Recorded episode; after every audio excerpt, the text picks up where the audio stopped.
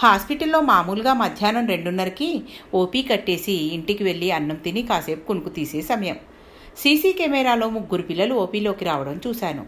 వాళ్ళ వయసు ఒక ఏడెనిమిది సంవత్సరాలు ఉండొచ్చు. తల్లిదండ్రులు ఏమన్నా వస్తున్నారేమో అని చూశా. ఎవ్వరూ లేరు. కాసేపటికి ఒక ఆయన వచ్చాడు. టీచర్ అనుకుంటా. వచ్చి గమ్మున వెయిటింగ్ హాల్లో కూర్చున్నాడు. ఆ ముగ్గురు పిల్లల్లో ఒకడు వచ్చి రిసెప్షన్లో ఓపీ చీటీ తీసుకోవడం గమనించా.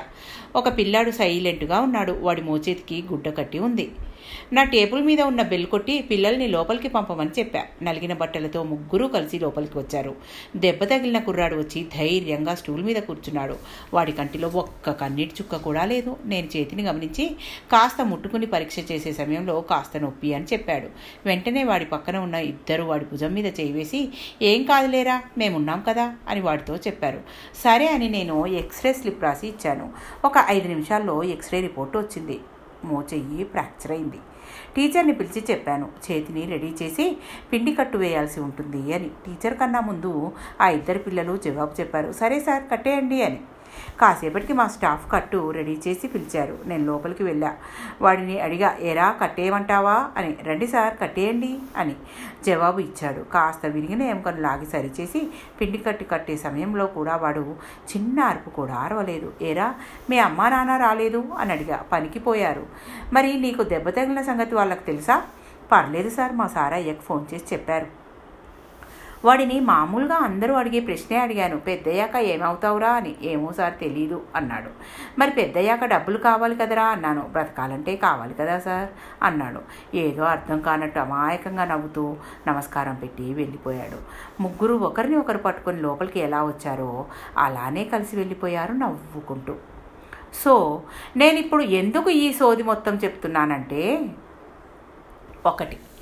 ఈ మొత్తం కథలో పిల్లాడు ఎక్కడా కూడా అమ్మా నాన్న అని ఏడవలేదు. రెండు. వాడి మానసిక స్థైర్యం పీక్స్లో ఉంది కనుకనే ఎముక విరిగినా కూడా వాడు నొప్పి అని ఏడవలేదు. మూడు. వాడితో కలిసి వచ్చిన పిల్లలు ముచ్చటగా ఉన్నారు. వీడికి ధైర్యం చెప్తూ ఓదారుస్తూ. ఎనిమిది సంవత్సరాల వయసులోనే ముగ్గురు పిల్లలు మానసికంగా గట్టిగా ఉన్నారు. ఎవరి మీద ఆధారపడకుండా. నాలుగు. పెద్దయ్యాక ఏమవుతావురా అంటే ఏమో సార్ తెలీదు అన్నాడు. అంటే వాడు ఈ రోజును ఎంజాయ్ చేస్తున్నాడు రేపటి గురించి టెన్షన్ పడకుండా. ఇప్పుడు ఈ మొత్తం సీను ఇదే ప్రాబ్లంతో ప్రైవేట్ స్కూల్ పిల్లాడు? అండ్ బాగా చదువుకున్న పేరెంట్స్తో వస్తే ఎలా ఉంటుందో మాట్లాడుకుందాం. బోరుమని ఏడుస్తున్న అదే వయసున్న పిల్లాడు అమ్మ ఒళ్ళో కూర్చుంటాడు. కనీసం వాడిని వాడి చేతిని తాకనివ్వరు. తల్లి కూడా వాడితో పాటు ఏడుస్తూ ఇంకా ముద్దులన్నీ వాడికి ఈరోజే పెట్టేయాలన్నట్టు వాడి బుగ్గలు కొరికి పెడుతూ ఉంటుంది. బయట చూస్తే నాన్నేమో వీడిని వదిలేసి స్కూల్ యాజమాన్యంతో గొడవ వేసుకుంటూ హాస్పిటల్ అంతా వినపడేలా ఫోన్లో అరుస్తూ ఉంటాడు. ఇప్పుడు దీనికి డబ్బులు ఎవరు కడతారు? నా పిల్లాడు చేతికి గ్యారంటీ ఎవరిస్తారు అని. మా పిల్లాడికి ఏమన్నా అయితే మిమ్మల్ని వదిలిపెట్టను అని. ఆ గొడవ సర్దుమనిగాక లోపలికి వచ్చి ఒక వంద క్వశ్చన్లు వేస్తాడు ఒకేసారి. చెప్పండి డాక్టర్. ఏంటి ప్రాబ్లం? మీరు చేయగలుగుతారా లేదా?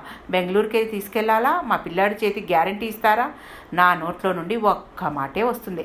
ఎక్స్రే తీసుకురండి చూద్దాం అని. ఆ ఎక్స్రే వచ్చేలోపు ఓ పది మంది చుట్టాలకి ఫ్రెండ్స్కి ఫోన్ చేసి వారిని హాస్పిటల్కి రప్పిస్తాడు. ఓ ఇద్దరు తెలిసిన వారితో నాకు ఫోన్ చేయిస్తాడు. నేను ఆ ఎక్స్రే తీసి చూసేలోపు దాన్ని నాతో పాటు ఓ పది మంది చూస్తూ ఉంటారు. ఇంకా నేను ఇలా ఫ్రాక్చర్ ఉంది అని అనగానే అయ్యో ఫ్రాక్చరా? లేక క్రాకా? అంటారు. మీరు గ్యారంటీ ఇస్తే చెయ్యండి. లేదంటే లేదు అంటారు ఓ పెద్ద మనిషి. కాస్త ఓపిక కూడగట్టుకొని పిండి కట్టుకు రాసిస్తా.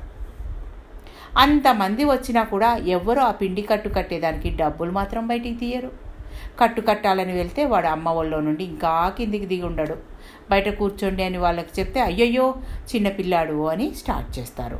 నానా తిప్పలు పడి వాడిని లాలించి బుజ్జగించి బతిమాలి కార్బరీ ఆశ పెట్టి ఎలానో కట్టుకట్టేసి నా రూమ్కి వచ్చి కూర్చుంటా.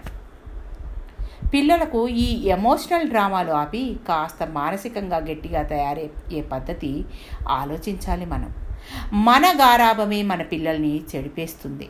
పది సంవత్సరాలు దాటాక వాడు ఫోన్ పట్టుకుంటాడు. అప్పుడు మళ్ళీ మీరే వాడిని తిట్టడం మొదలు పెడతారు పెంపకం అనేది ముఖ్యమే కానీ పిల్లల్ని అతి గారాభంతో కాకుండా వీలైనంత వరకు పిల్లాడు సొంతంగా ఆలోచించే విధంగా ఉండాలి.